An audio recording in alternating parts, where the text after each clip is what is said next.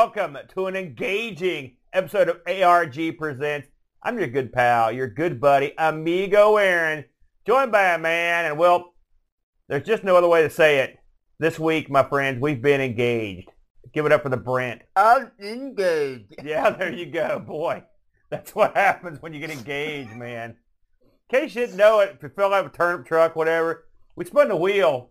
We made the deal, the big old deal. And this week, bam, it's the N-Gage. I don't know why I made the X symbol with my arms. It's the N-Gage. Can't really do the N. Well, Brent, Yes. you know, you were a, a young man when Never. the N-Gage honed into view, the Nokia N-Gage. Yes. Uh, do you recall uh, seeing this thing come to view and your thoughts as this thing honed in? Nope. I don't remember anything. I don't remember any hype about it. Really? I, do remember it showing up in uh, uh, GameSpots and in EBs and places like that. you mean like reviews and whatnot? No, no, physical units. Oh, I see. Because you used to be able to buy them. So you saw the boxes and stuff, but you didn't have any Oh, interest yeah. in them at Well, all. you used to go. You could go to the gaming stores Yeah. and buy these things, right? Yeah. and you would get 30 days or something with the like stick in temporary SIM card. Yeah. But then you'd have to take it to a, a cell phone carrier and get it on a cell phone plan or it wouldn't work.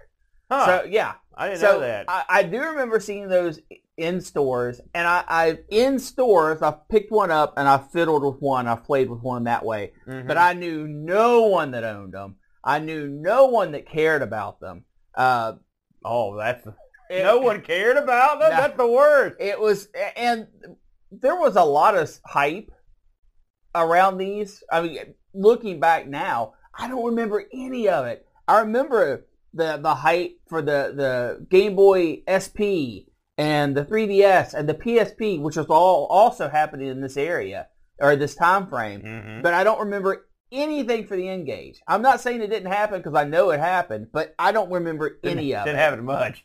Let's get into it a little bit, Brent. I did a little. I did a little what they call research on the old N-Gage here because I knew all about this in terms. Of, I remember it, but I remember it uh, more for its uh, hilarity than anything else. So, uh, yes, this is the N-Gage, manufactured by uh, cell phone giant Nokia, and what you had here was. Uh, this is a this is a combination telephone and uh, portable video game console, a la the GBA. That's what they were going for at the time. Uh, this thing got released uh, way back in October. Get this, this is longer than you would think. October 7th, 2003. Yeah. Brent, way back. It had about a three-year run before they discontinued this sucker in February of 2006. So really, that's only really two years and some change, in all honesty. And, and those are mostly lies. So yeah. Uh, now, so what was the gimmick here? Well, what you had here was uh, a uh, was a uh, calling this a conventional phone would be a, lie.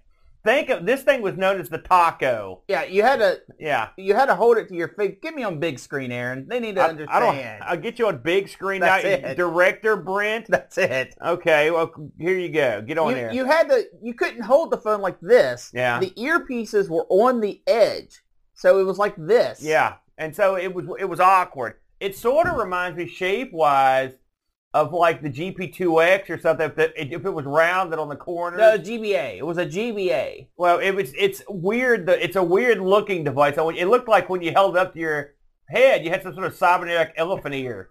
All right. That's what it reminded me of.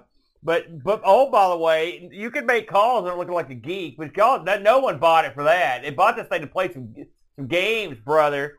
And, and if they did do that, whoa, well, I mean, they did have games. Don't get me wrong, uh, but uh, this thing uh, was sort of. Um, you know, listen, it's funny in a day and age now where everyone's got a phone that plays all the games. In Yeah. fact, we played this these games on your phone. Yes.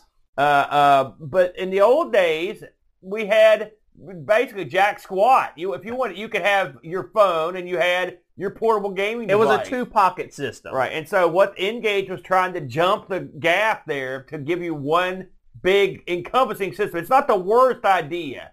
Oh no, it was a it was a fine idea. The execution Ahead of its time. Yeah. uh, was a little bit lacking. So uh, this thing ran on the popular uh, Symbian OS. So that you know you had a lot of options there. A lot of people uh, used the, the Symbian OS. It was 6.1, and this had, had thing had an ARM processor and stored its games on a uh, multimedia card, an SD card. So it's sort of like uh, your uh, your uh, modern Switch. It's the same kind of thing. It's, it's funny that media has sort of been around forever. The little media cards. Oh yeah. Now, when this thing launched, it had a lot of promises it made. It promised great phone service. It promised gaming, great like Game Boy Advance level game, which that's what it was competing with.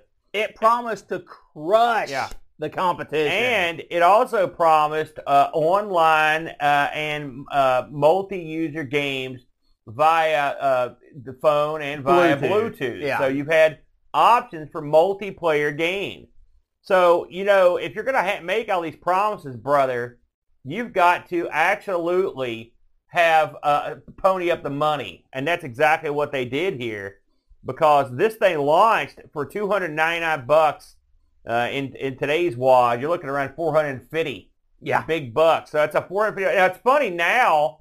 People routinely spend a thousand dollars on a phone, but in that back in these days, no one spent a thousand dollars. well, the difference is nowadays a phone is a computer. I mean, I'm just saying. like, I don't remember the most expensive phone I had back. Well, I didn't have a cell phone for the longest time, but I can guarantee you, it was probably a Nokia. and It probably rang me up for about 80 bucks. Here's something that, that can't be understated. Yeah. Nokia during this time was an absolute giant. They were bringing in billions upon billions of dollars, and they controlled, I think it was like 60 or 65% of the phone market. Yeah. Just Nokia. I mean, Yeah. that's unheard of. So it, it wasn't like there was some scrub taking this on. They absolutely had the ability to pull this off. So let's talk about let's talk about the some of the problems with the phone. Okay, we've talked about using it as a phone. We've talked about how it's awkward. The games on this thing, and this is the one thing I heard, like when it launched. The, I, I thought, hey, look, a phone that plays games, pretty cool. But I didn't realize that it was going to be so big of a hassle to play the games. You have to uh, take your phone, remove the back cover, then remove the battery. Yeah.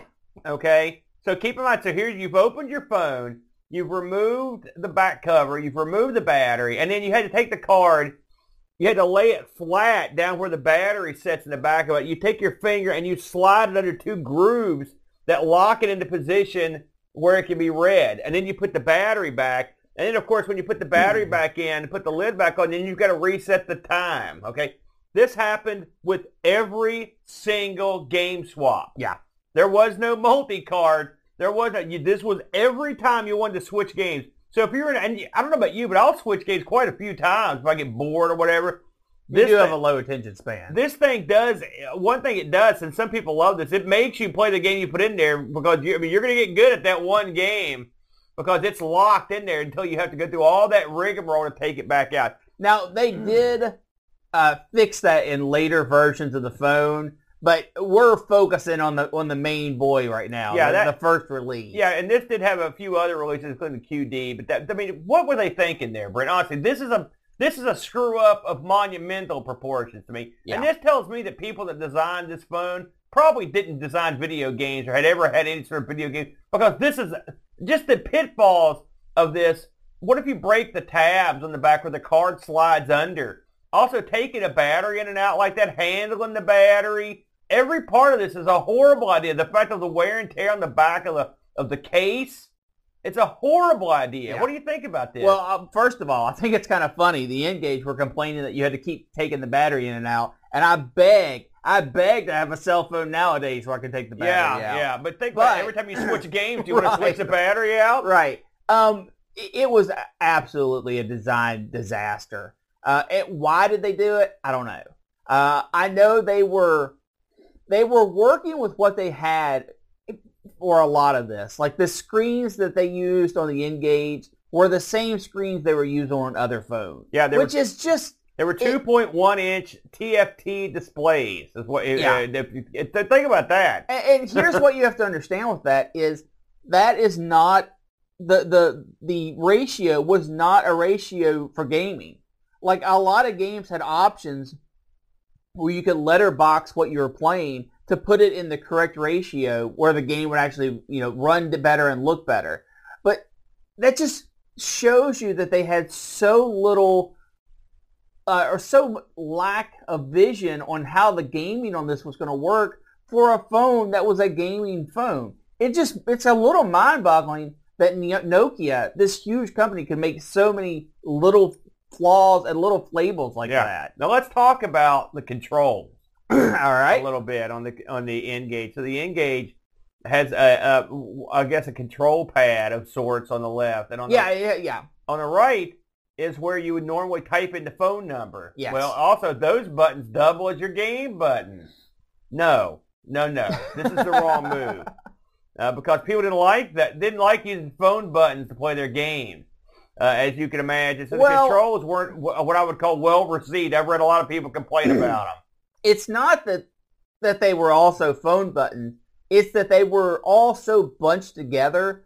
When you would go to hit one key, you'd often hit two or three because they were small. They were tiny. This was a full ten uh, character digital or not digital pad, uh, analog pad with star and pound sign in this little itty bitty corner of the phone. Yeah. Um, also, something, Aaron, I, I don't know if you're going to mention this. Are you going to mention the, the FM radio button? No, no. Go ahead. The the N-Gage, in their infinite wisdom, I guess trying to be all things for all people, there's a button on the phone, like not in the menus, not in the settings. There's a button on the phone that turns on your the uh, uh, FM tuner. Pretty cool. That's Well- kind of neat. But it the, the the phone is so busy. Yeah. The front of the phone is so busy. Yeah, and I will say they, they did try to make that this, was removed later, by They the way. tried to make this a jack of all trades because again, okay, granted, does it use it? Can you use it a phone? Yes. Can you use it to play games? Yeah. It also will play MP3s. It also has PDA features on it. The funny thing about this, keep in mind, 2.1 inch TFT screen. That's okay. tiny. Now this thing with PDA PDA features pretty amusing to think of what you could what you could do with this. But the uh, weird thing is the processor in this, that ARM processor. This thing was a pretty darn good processor. It was better than the GBA's Oh yeah. processor. And so you could actually, as we we we looked through games and trying to pick games that we wanted to play, which we'll get to that in a minute. Uh, but uh, the games for this, if you like, if just like emulated, for example, if you look at them with it's real, it's a really good footage. Like they look pretty good. I mean, Yeah. they look visually look good. These aren't like uh, crap games. I mean, these are pretty. I mean, in terms of the look, they sort of look like a kind of game you might play on like a handheld. Yeah, no, the the N-Gage was powerful. Yeah. It was a powerful device for the time. There is absolutely no disputing that. So let's talk about the release of the N-Gage a little bit. I was, was nosing around on Wiki and some other places. They were talking about the uh, what they had planned to achieve with the N-Gage and what they actually achieved. So uh, on the first, they, because they actually were, this was billed as the GBA killer or at least a heavy competitor to the They, GBA.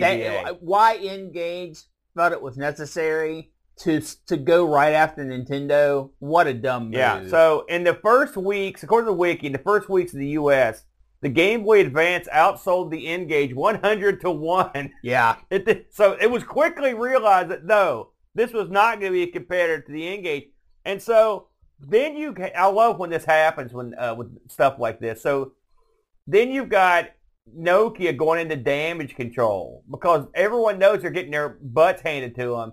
And so they start sort of fudging the numbers. And so when they announced, they originally announced that they'd shipped a million of these things, they meant to distributors. They didn't actually sell a Yeah. million. And so Oh, and then the, that number's way they had they had to they had to basically admit someone on the line uh, that they had they had done that, and eventually uh, it's theorized that they actually got rid of or sold or whatever three million of these things in the in the field. no chance. Oh no, there's every possibility that they because there at is no chance. at the end of the day they were they were selling these things for peanuts. Yes. They dropped the price a week after launch.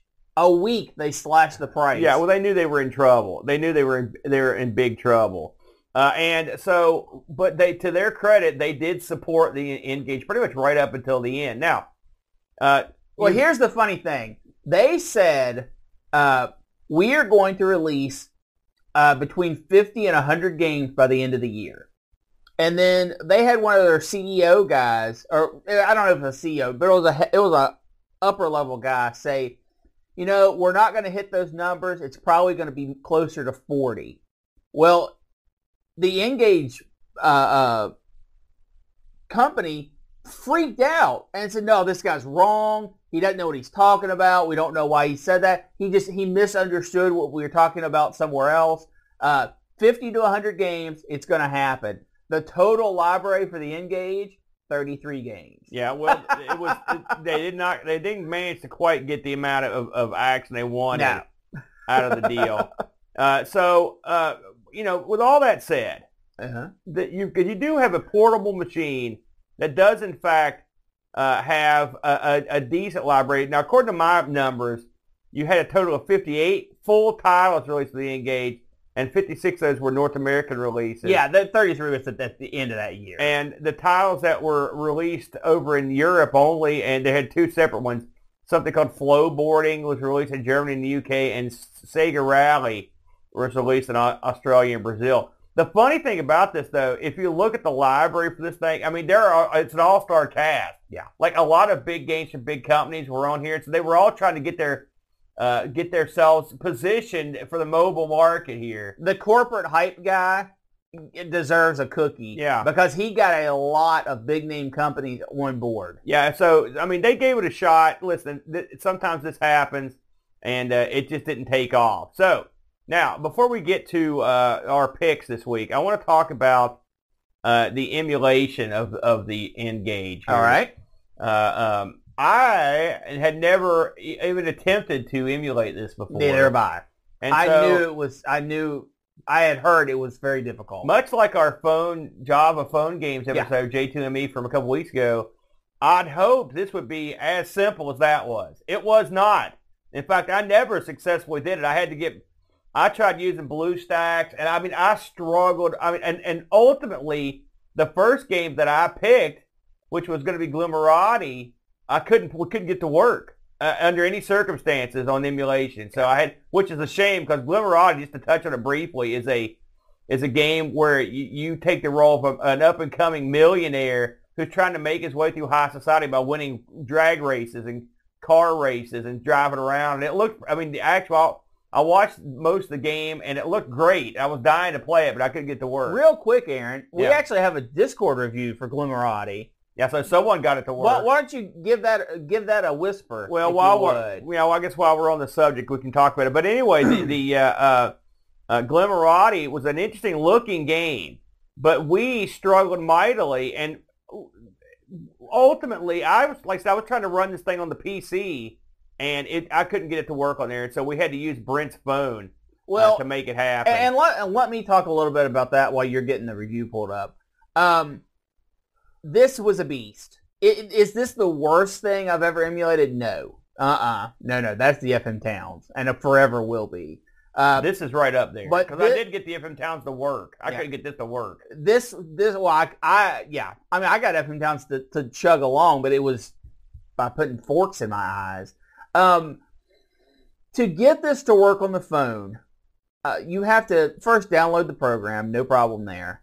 Then you have to incorporate the ROMs, the the system BIOS, if you will, Yeah. in, into the program.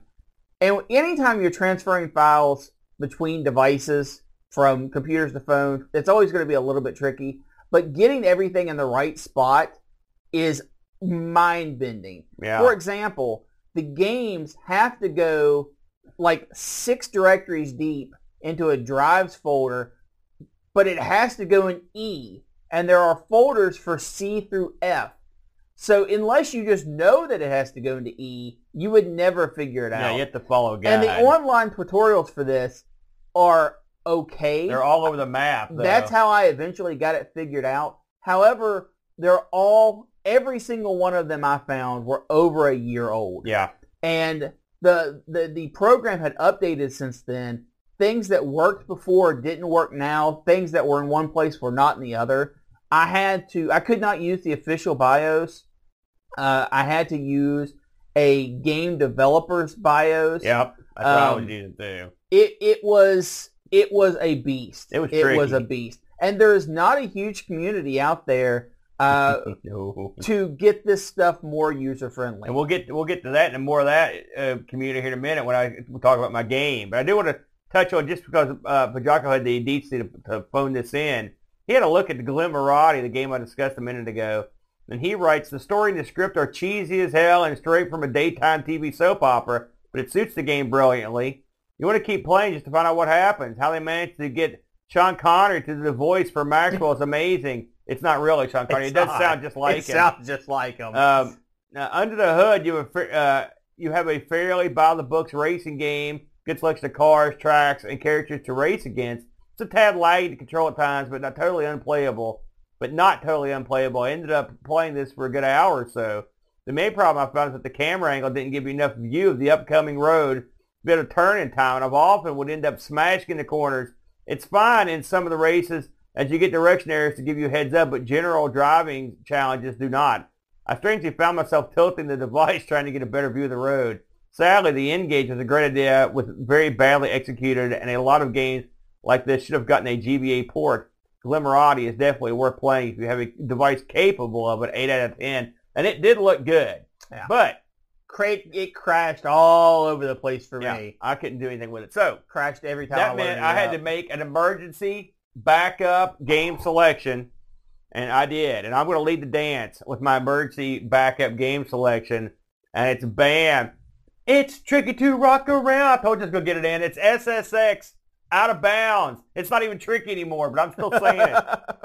It's the it's the uh, quintessential snowboarding brand SSX. yes. Uh, and this is their out of bounds game, Brent.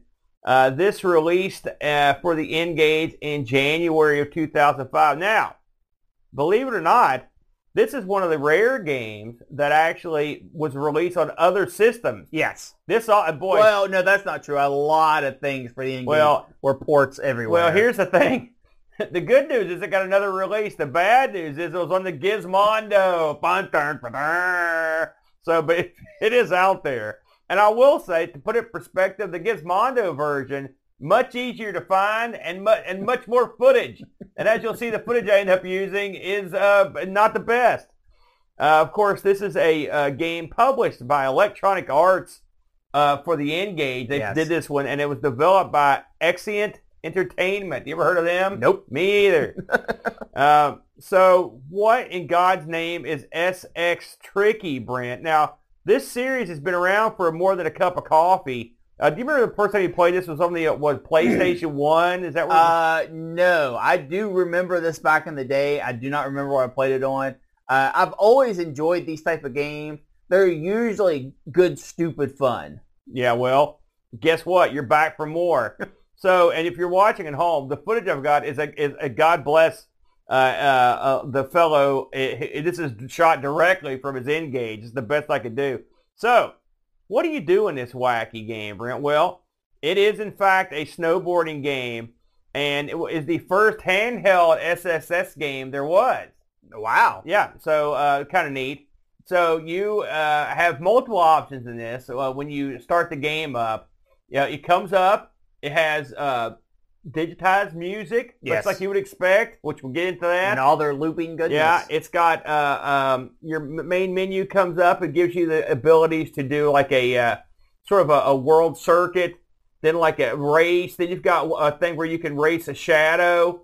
Uh, the sh- uh, the good thing about it, again, this is the N-Gage. It's connected worldwide, so you can actually do stuff like download record times and race Yeah. against that old shtick. The old so you're racing at someone else's uh, record for you know that was good at the game. You can download those. Uh, it also has a multiplayer, which we'll get to in a limited capacity.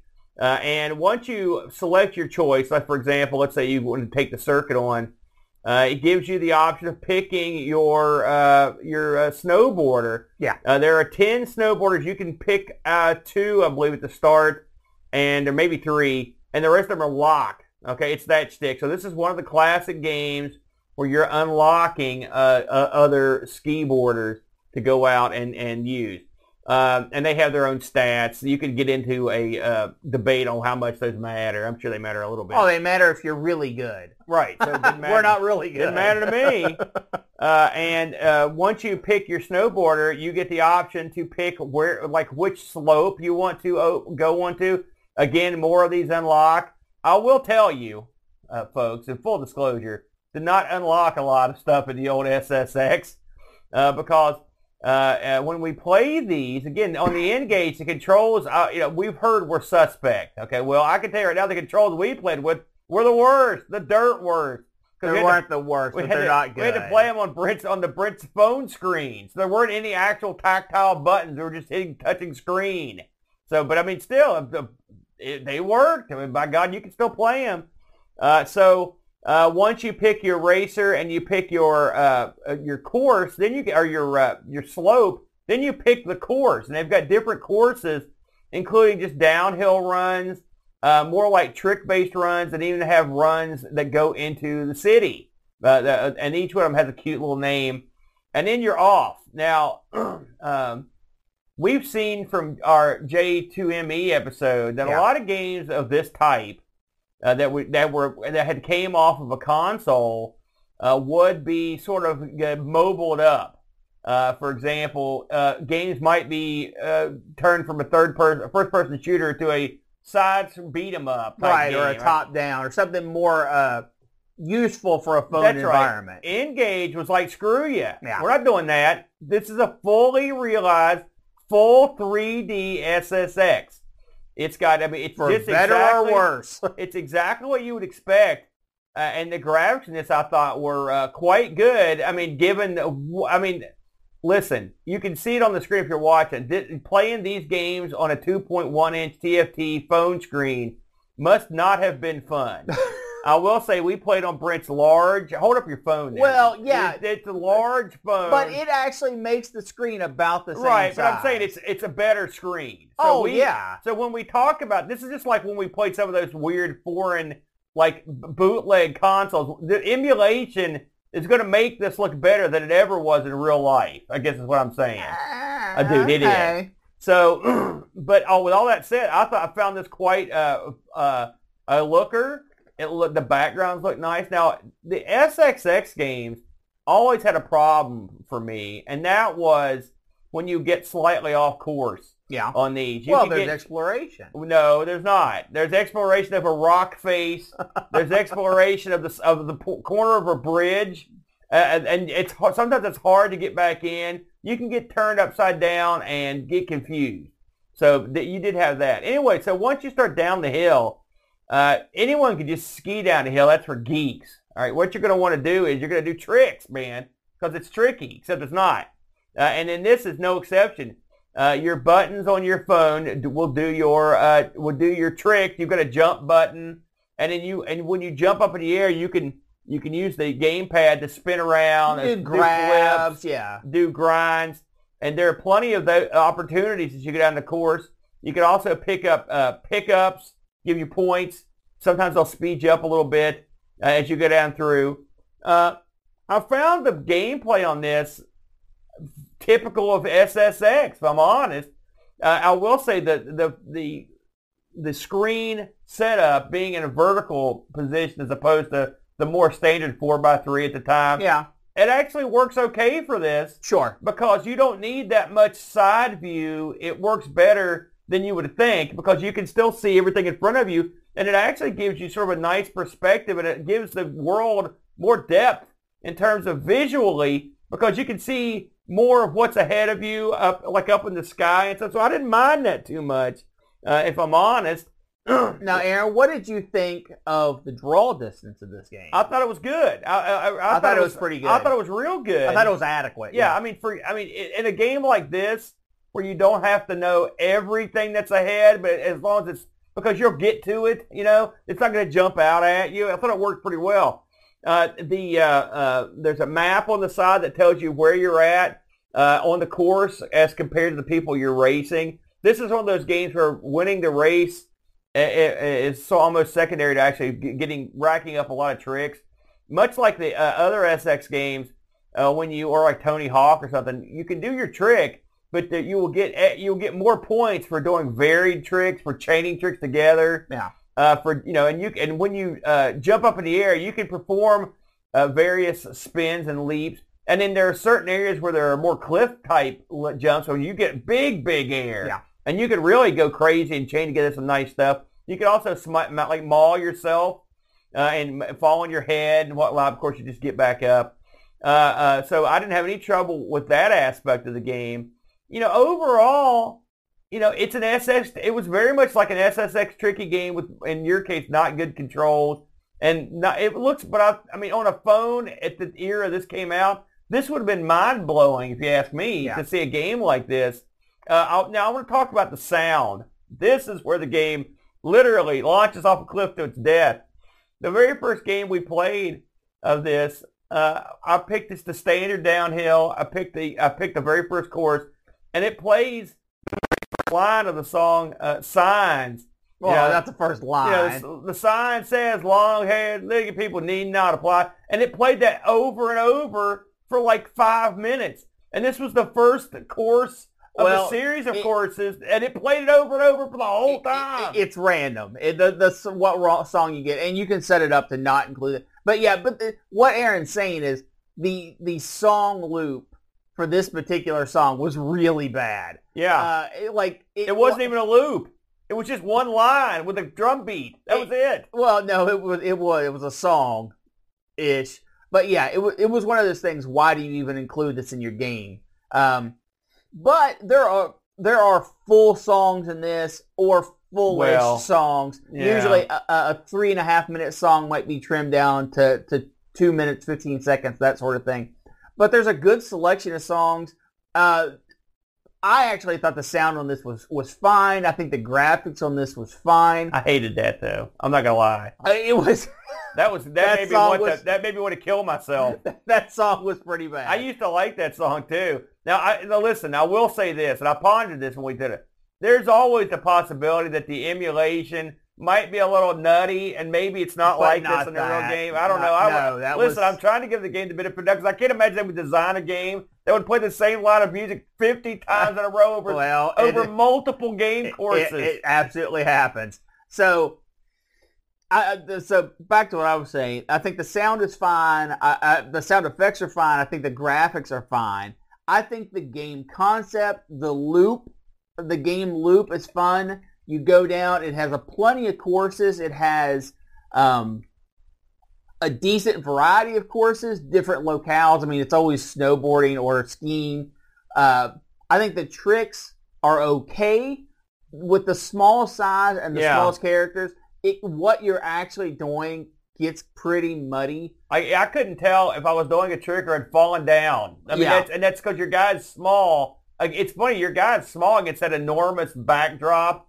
Yeah. And so it does, it's not the easiest thing to figure out exactly what you're doing. We didn't touch on some of the other wacky aspects of this game because it's the way to get, you can earn money to get new gear, get new Yeah. boards, that shtick. You know, good luck seeing, having a good hard look at them when you're playing the game. yeah, this is a full realized game. The startup load times on this game are really bad. Uh, the startup load time for this is almost a minute, uh, which is kind of mind-boggling to me. I, maybe that's an emulation thing. I don't think it is. I think uh, the emulation that we're doing on this is, is pretty close. Uh, but when everything is said and done, is the game fun? Is this, if you were into this kind of game, is this something that you're going to want to take with you and play on the bus or something like that? Well, first off, this is not a home console replacement for these type of games. It's just not. So that's completely out the door. But is it fun in its own right? Is it something you're going to go back to? Am I going to come back to this? Would I play this out in public or, you know, during the times? Probably not, and here's why. Everything is so small and so garbled just because it's it's a small character on this big slope. You lose yourself a lot of times. And the fun of this game for me, yes, it is about getting to the bottom of the hill, but the fun for it is exploring, finding new paths, uh, doing incredible tricks, that kind of stuff. And that's lost on this because your main focus becomes get from point A to point B. And for me, that kills what makes the game fun.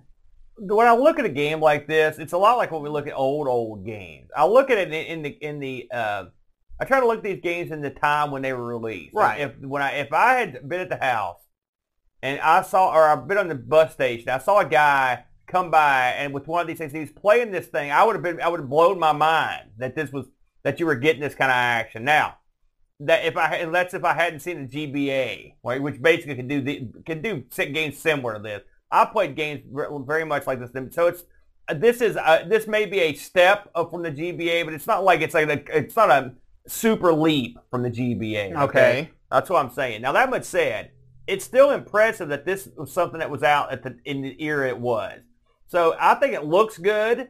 It sounds, uh, with, with a few exceptions, it sounds good. And it played, given our limitations, it played uh, okay. Like I got down the courses, I did pretty well. I could do tricks, I could do grind. So I mean, was it a playable SSX? Yes. Would it be fun to unlock all the guys? I mean, if this is all you oh had, oh my sure. gosh. It would be okay. It would be okay. So I'm going to give this the it's okay seal of approval. It's now, okay. this also offered the ability to play multiplayer. Now Yeah. we mentioned the N-Gage had uh, two different types of multiplayer. It had sort of like a, the phone-based multiplayer, then it had Bluetooth-based multiplayer. So you could play with other people, and it, that's kind of a cool aspect of it that you wouldn't have gotten up to this point. And we can't really do much with it now, but it's it's still kind of neat that you could do it.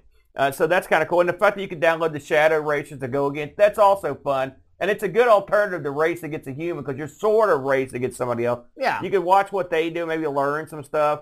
Uh, you, you can also, you know, of course, you're unlocking stuff in the shop. You're unlocking stuff in the store. There's fun to be had here. We've played much, much, much, much worse portable games. I Yeah. can tell you that right now. and so, with, with all that said, I'm going to give this the thumbs up. I think it's okay. I mean, here's my, hear me out. All You've right. got an N-Gage. Yeah. Pretend you've got one.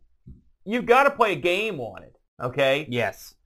this is a game. It goes in it. You're playing it. If if you've got the N-Gage, that's all you've got. You got to play this. I think this is a decent game to have in it. That's all I'm saying. You could do worse. That's right. Um, I looked up reviews. I looked a lot of reviews up on these N-Gage games, and they actually reviewed.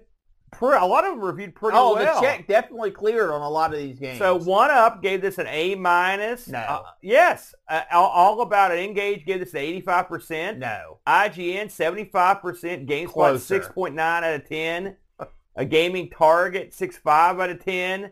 It kind of slides down from here. Uh, GameSpot 2 out of 5. Uh, Digital Press gave it uh, 3 out of 10. I would say it was, I don't think it's 3 out of 10, but I think it's okay. I love Consoles Plus 12 out of 20. It had to be cool. Yeah. I would say this is a solid C minus title. You Yeah. know, I mean, I, and I don't, having not played the N-Gage library, I don't know what average is, but I think this is a fairly playable, decent title. Well, I'll tell you what. The N-Gage was far more suitable for either strategy games, turn-based games, board games, that sort of thing.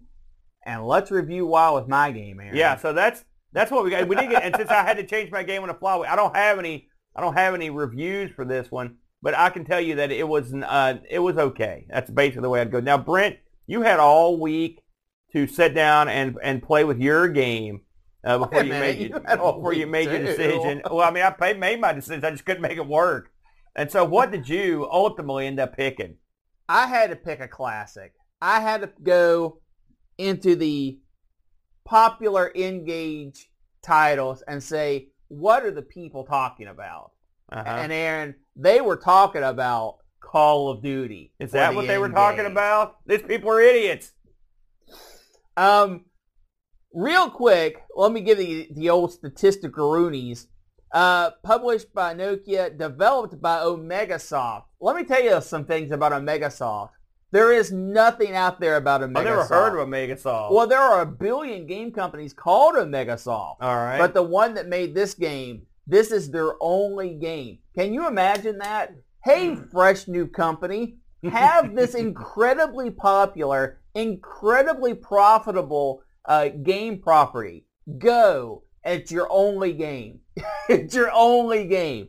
So gutsy, Ome- gutsy. Omegasoft, I, I I wish there was more about you I could say, but you have literally fallen off the face of the cool earth. name though. I don't. I don't hate the name. Uh, game was released in the end of 2004, um, and it is the classic World War II shooter. It is basically a, a port from the uh, games that you know on the PlayStation and uh, the N64 and I everything played. else. I actually played this one when it came out, not on the N-Gage. So I'm, Yeah. I have some basis on this one. and if you've been living under a rock or something, this is a World War II shooter, first person.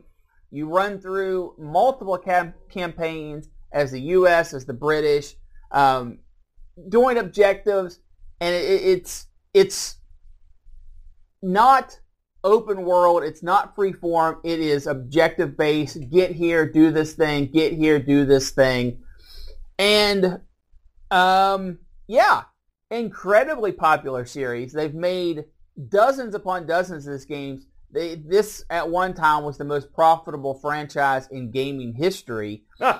Um, and it literally comes out for everything. Everything. As noted, it comes out on the N-Gage. So now let's talk about the N-Gage version of this game. yeah. first things first, the sound on this game, top flight. Holy cow, is it good. You know when you lead with the sound, you know it's going to be down. I've never heard you lead with the sound before the the cliff nears. So great sound, volume, and everything. the the sound of this is really good. The the gun uh, noises, the impacts, the voice acting, uh, the What? ambient sound. Well, I mean the voice acting. Hey, come here. Well, Go. Ah. no, no, It's not like there's. It's no, not no, like no, it- no. That's not true. They play out full scenes with full audio. It has the the cut scenes for the game are uh, what using the in-game engine. So the sound is fantastic. Some the, the all the uh, classic Call of Duty things like when you fire your last shot and it ejects your cartridge and it has that bing noise that's in here. yeah. Good, good stuff. Visually, this game's actually pretty impressive in some regards. Um, the the it's all 3D. The only I don't think the, the only 2D part of it is the the interface, your GUI. Um, it's a very ambitious process because you can tell that they really went out trying to make this look good, and I think it looks okay. Uh, the problem is the frame rate is poor, um, and there are times when you uh, can't see what is shooting you and you're being shot because the draw distance is so low.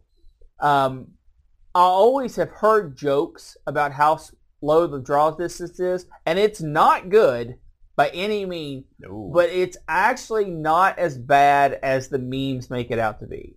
But it's still bad. it's got memes. Oh, yeah, You know it's bad they got those. Um, so the graphics mixed bag. I'm gonna. I'm still gonna give it the thumbs up. I think everything looked pretty decent. The guns look decent. I think the environments look okay. Um, Within the context of when this was released and what yeah, it was right. released Well, on, yeah, yeah. You have to Yeah. remember. All I don't know what they released with GBA for this, but I would wager it wasn't as detailed as this. It, no, it wasn't. It wasn't. So, um, mixed bag. Still, I think it's good enough. Now let's talk about gameplay. Yeah. I have never been so surprised and disappointed by a game as I was for Call of Duty on the N-Gage. No, wait, now wait a minute. Stop I- right there. You've never in your whole life been more disappointed. And there's a reason. I got to hear that. Okay. Yeah. This is not some fly-by-night game title. This is not some one-off, let's make some crappy game and get some money. This is Call of Frickin' Duty. I think that's exactly what it is. No. Because Call of Duty wasn't Call of Duty in the, back in those days. Yes, it was. Even the even the first entry in this in it came out for everything because it was so popular. I had high expectations for the game.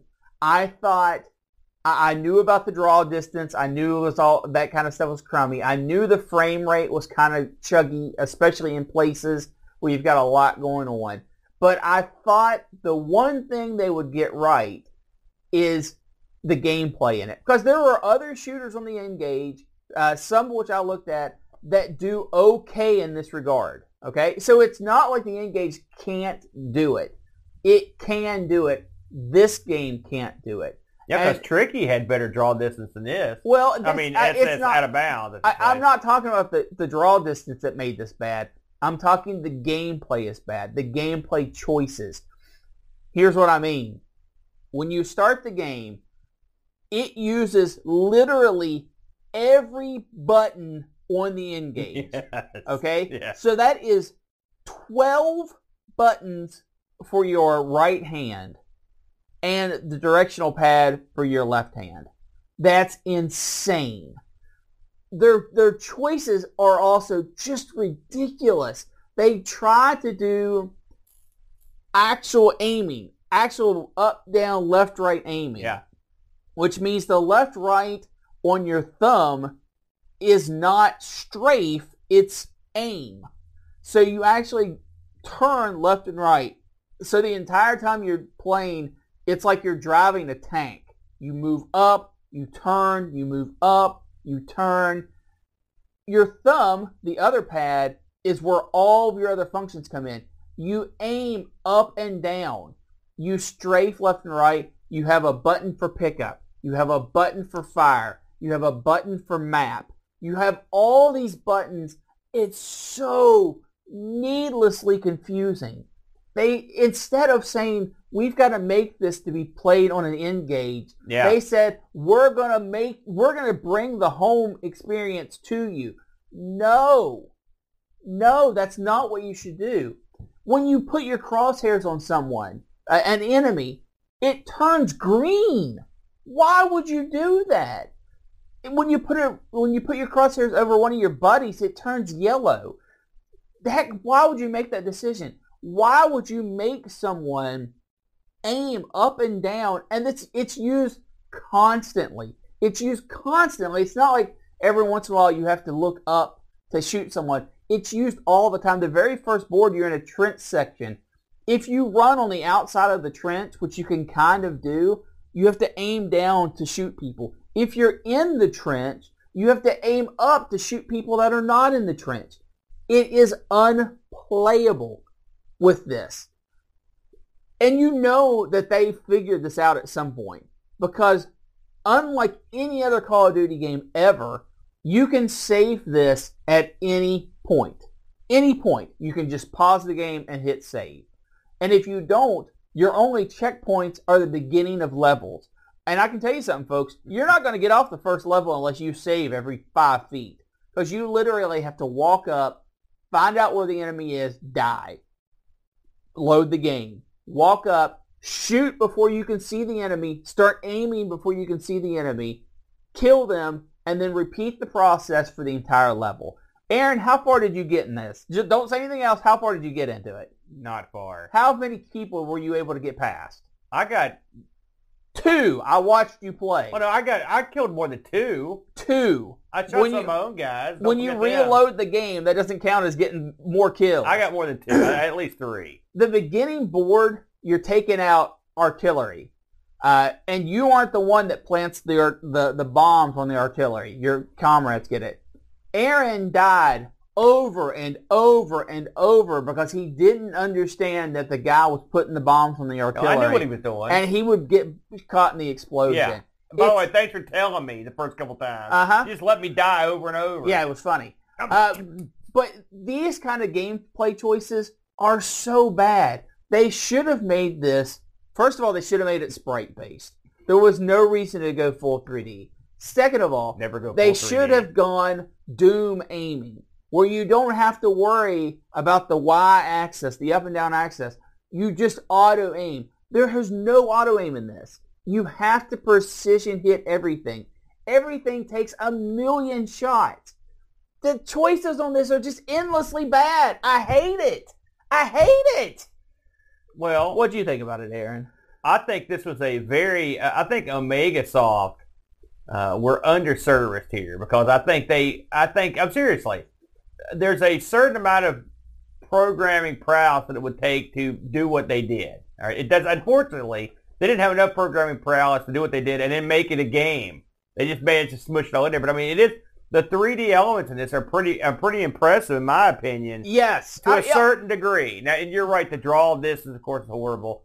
And the one thing about it is, again, we, keep in mind we played on a, uh, a, fairly comparable size screen, and the problem yes. is, yeah, uh, the, the when emulation, you turn this on your side, the left and right is blacked out for your controls, and then the center part is just what you've got your screen Yeah. on. That's how we had it set up. That's how we played it. So our screen was probably 10, 15% bigger, Yeah. but it was very much the N-Gage experience. Outside of this is obviously a better screen. Yeah.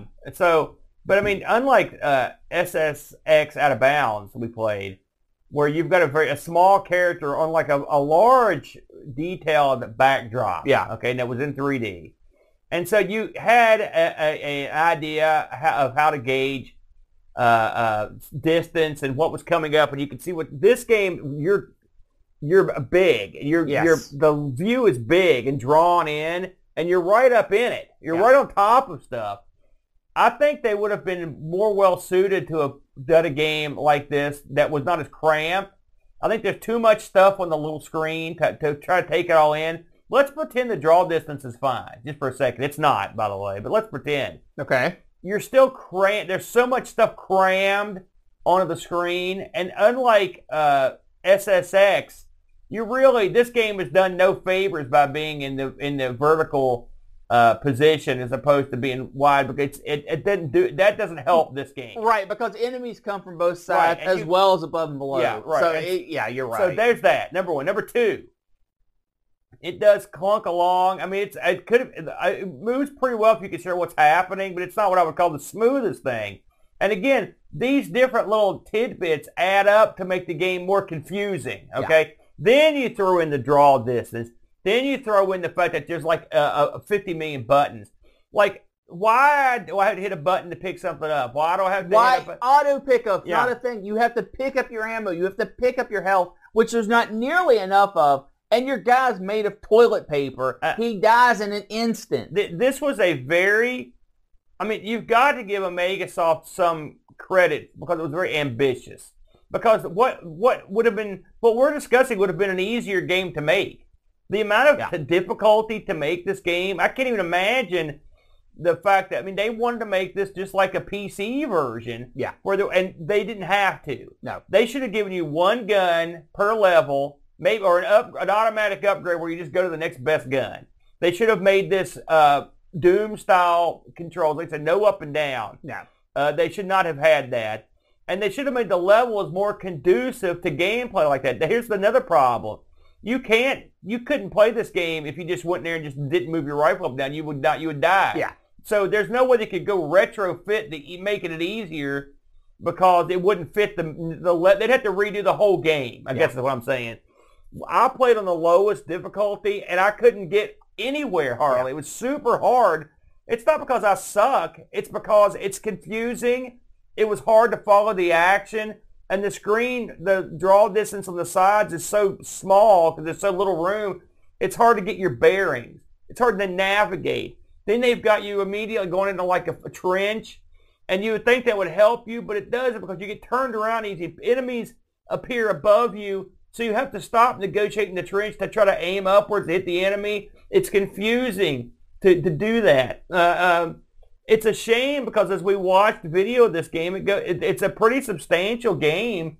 It goes into a lot of the elements of Call of Duty's famous for. I like the Call of Duty, the early ones. I thought Yeah. were cool. You know, I thought they were fun. Uh, in fact, those are the only ones I really like. I think this game was so ambitious that it actually crippled the game. Absolutely. And if these guys had taken a step back, because I think what they did was they created a title without considering the platform they were creating for. They saw that raw power. They're like, hey, I think we can do this. And they did, more or less, uh, but they didn't consider how you would play it, what the screen would look like. I looked at some other games in this thing just to see what other kind of stuff, and a lot of the games do consider this. And so you've got you've got lots of top-down racers and top-down games where you're looking from above because that that meshes better with the screen orientation and the resolution of the screen. And the controls were simpler because you don't need 10, 15 buttons that are part of a phone. yeah. So I think this was a, a failure, but I commend the studio for being ambitious. But this is one of those scenarios where being too ambitious And even sort of pulling it off actually crippled the game. In fact, Omegasoft did more than even that. Uh, they went above and beyond. They had four-player deathmatch set up. That's, uh, that's incredible. Uh, through Bluetooth connectivity. They had DLC for the game. They had three additional maps that you could uh, purchase and download to expand, you know, the Call of Duty experience. I think someone uh, at Nokia got a hold of these guys at Megasoft, gave them the same corporate uh, uh, pitch that they gave everyone else. Omegasoft thought, thought that the N-Gage was going to sell 100 million units, and they tried to make a game to live up with that kind of hype. And they didn't need to because the N-Gage never got that popular. Fun fact, Aaron, the other game I was thinking about checking for this yeah. was going to be uh, a baseball game, MLB Show. MLB Show has the sales records of how many units were sold in North America. How many units do you think were sold in North America, Aaron? I don't know. Wild guess. Uh, over the entire lifespan of the game. 7,000? 153. oh, man. That's bad when you're in triple digits. Not 153. Good. So that, that just shows you the N-Gage couldn't live up to the hype. And you got a review for the old uh, uh, Discord for this? We do. We did get one. Again, this is also uh, from our buddy uh, Pajaka, who writes, a laggy brown mess that is borderline unplayable. Given that games like Ashen run perfectly well in the N-Gage. There's no excuse on yeah. why this should run so badly. Oftentimes, you will be shot at, but turning to face your enemy so slow, you'll lose loads of health before you can even get a shot off. We should mention, by the way, that killing enemies is this no easy feat to take like five bullets or yeah. something. Um, and the draw distance is so low that you often won't see your enemies even when they begin to firing at you. The only real way to progress is to die and memorize where the enemies are on your next playthrough. Yep. And when you die, cut straight to a static you failed screen with no instructions on how to continue playing. You press free. That's something else, Brent. You sat there and let's watch me struggle trying to figure out you're a jerk. No. People, people don't realize that you're evil. You needed the experience. No, you're I sitting had. right there. Uh, you'll need to pick up weapons, ammo, and health, and the only way to find them is to walk over them or briefly see a pop-up message. That's right. So you, then you have to pick them up. I really have played this about 30 minutes before giving up. This is not the N-Gage's finest hour. This is really Call of Duty, spelled a uh, duty style. uh, play Ashen or Red Faction said 3 out of 10.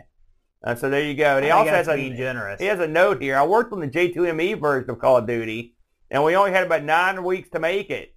So it's possible that the developers of the N-Gage one were under similar time constraints. I didn't know Pajaka worked on that. That's kind of cool. It is. So we got one of the guys that actually has, has some history with the Call of Duty franchise.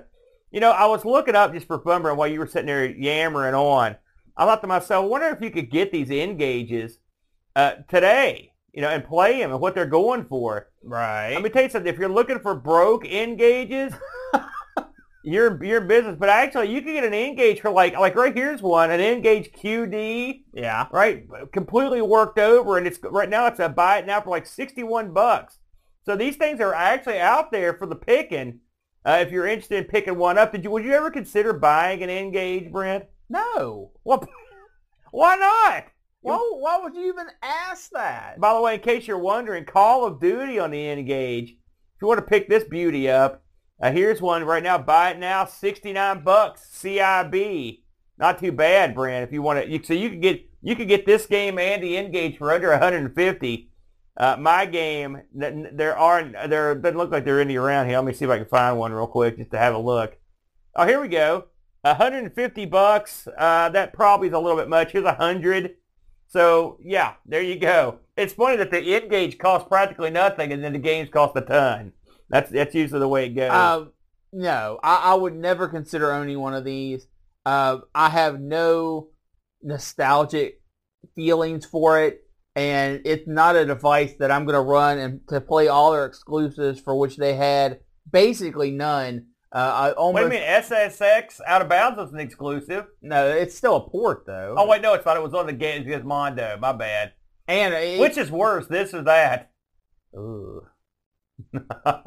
That, that's a debate for the versus tab. yeah, no. Oh, God, please never book that. Holy smokes. With that in mind, we need to get out of here. Let's run for the hills. Get the wheel, Brent. You know, Thanks to whoever picked the N-Gage. We'll get you sometime down the road. Don't worry about that. Um, What's on the wheel this week, the Brent? the retro rewind is the Sord M5, I remember nothing about that. and um, I added a piece. Oh, I believe it's the Apricot F1. Maybe it's the new piece. I added it last week. I don't know. There's a new piece on there somewhere. Dumb as a Let's- sack of hammers. God, you're going to break that thing you spent so hard. And the winner is... Please, please be N-Gage kind. 2? No! Wow. What do we get? Wow. What do we get? Holy moly. Would you just tell us what we got? A. Calculator game. Oh, man. Oh, jeez. Who suggested that? That is from Jason Warren's Warren, calculator game. you hoser. You screwed us again. Holy moly, we are just moving back, just back through technology. Now, wait a minute the Brent. Hold the phone. You were a big-time fan of that one TI calculator. TI 85, baby, Yeah, one of the best calculators I know of all for time. I know for a fact that you played games on this thing. I you, wrote games on the TI 85. We're not playing any of your duds. Were there any commercial games released for calculators to Brent? No. I was afraid. What kind of stupid question was that? At least not in my era. I was afraid he'd say that. Oh, okay. I guess we're gonna find out. Uh, are we gonna pick a certain calculator that's just wide open? TI 80, the no, TI I, no, no, no. I want to pick any calculator. I'm not. I'm not going to adhere to that. I'm going to fuck because I, I need wide berth here. I'm not going to go through another emulation hell like I did this week. I'm going to find some calculator. What I can? What about spell like boobs on there? Is that a game? Can I do that? Only if it's in Hangman. Oh man. So Or Hang Woman. oh, Remember man. that? Next, look at that. It, TSI Matt says he's got a TI 86. So there you go. Bam. We'll be coming over, Matt. Um, so do we have any uh, info you want to throw out this week to Brent? I definitely want to pitch a couple things here, as you know. Listen, we're just a couple weeks away, Brent. Uh, in fact, we're less than two weeks. Uh, it will all go down.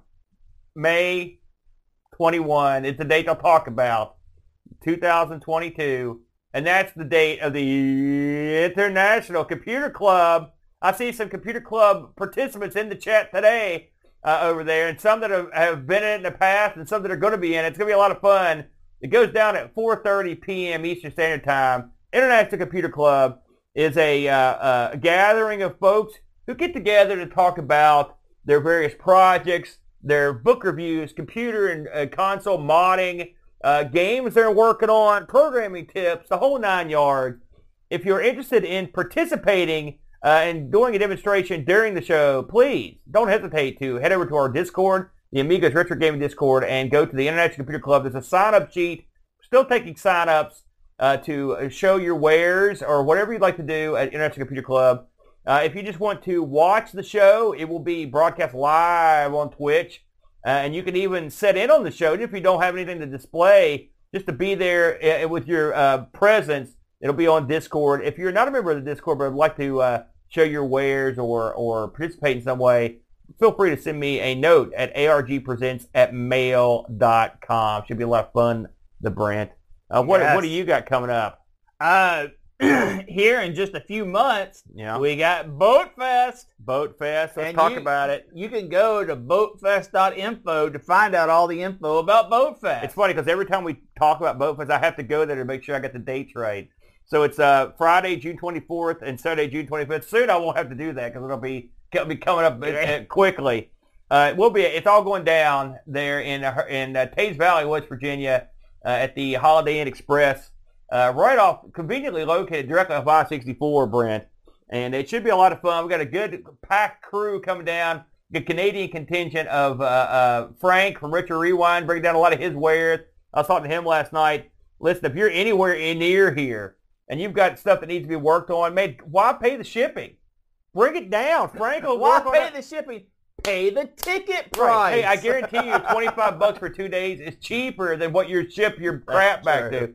Come down and just hand it to Frank. Say, here, I'm, I'm here. Take care of business. He'll be doing stuff at the show. You know, he's going to be, it's a working trip for him. He's bringing his two compadres from Canada Jason Warrens, who I'm gonna have a I'm gonna get to see in person and thank personally for this calculator uh, piece he suggested, and also the world renowned L. Curtis Boyle, all hail, Coco extraordinaire that will be there. We're going to have all sorts of folks from all over. We're going to have a huge TSI contingent. We're going to have uh, people coming in. All of our buddies, your online buddies will be down. So if you're interested in coming to Boat Fest, tickets are available at boatfest.info. Uh, check it out. It'll be a lot of fun. Uh, it'll be a good time. Uh, Brent, anything else we need to cover before we get the heck out of here? No. Oh, I yeah. There is one more thing I want to cover. Yes. please, uh, if you would, uh, check out uh, Amigos Stream Team, the YouTube channel. Three words: Amigos Stream Team. Why do I mention that? What's that do with ARG? You ask. Well, I've started putting the pre-shows up on the uh, on Amigos Stream Team. So if you want to see what we do before we go live and record, uh, then you will be able to see that. Now, They're much more violent. every week is it gold? No. In fact, most weeks uh, it's it's I would say platinum or bronze or perhaps tin. Uh, but I did put a violent one up for last week that seemed to get a lot of interest. So if you want to watch our pre-shows, that's Amigos Stream Team, our sister channel to the Amigos Retro Gaming uh, Network. And we would appreciate if you would give us a big subscribe. That's all I got, Brent. Next week, it's calculator games. Oh, do you want to talk about your supporter video real quick? It took me 14 hours. Please enjoy. That's all right. Here it is. Adios, everybody. We'll see you next week. And all I can say after that show is engage. Thanks for joining us today. We really hope you enjoyed the show. A special thank you to Duncan Styles for our vector style graphics and BarkBit for our amazing music. Would you like to help keep ARG spinning? You can do so at patreon.com slash argpresents. Just like these fine folks. Drarlet, 17, Laron Garut, Templar Mar, Z9K9, Jerry Dennington, John Dykeman, Retroalgy, Air Shack, Texas Foosballer, Sundown, Oh Wrong, Super Tech Boy, David Terrence, Mr. B, Roushi, Graham, W. Betke, Dave, Velociraptor, Bernhardt Lucas, Steve Rasmussen, Anthony Jarvis, Bitterblitter, Pajako 6502, Kevin Bean, Andy Jones, Andy Craig, Rob Flack O'Hara, Jason Warrens, Mitsuyama, Chris Foles, Frodo and L, The Slow Norris, Terry Howard, Olaf Hope, and Rolo. They all have access to our Discord channel, their name called out in the credits, and visualized in the ending scene. Have an idea for a wheel piece? You can send it to us at argpresents at mail.com.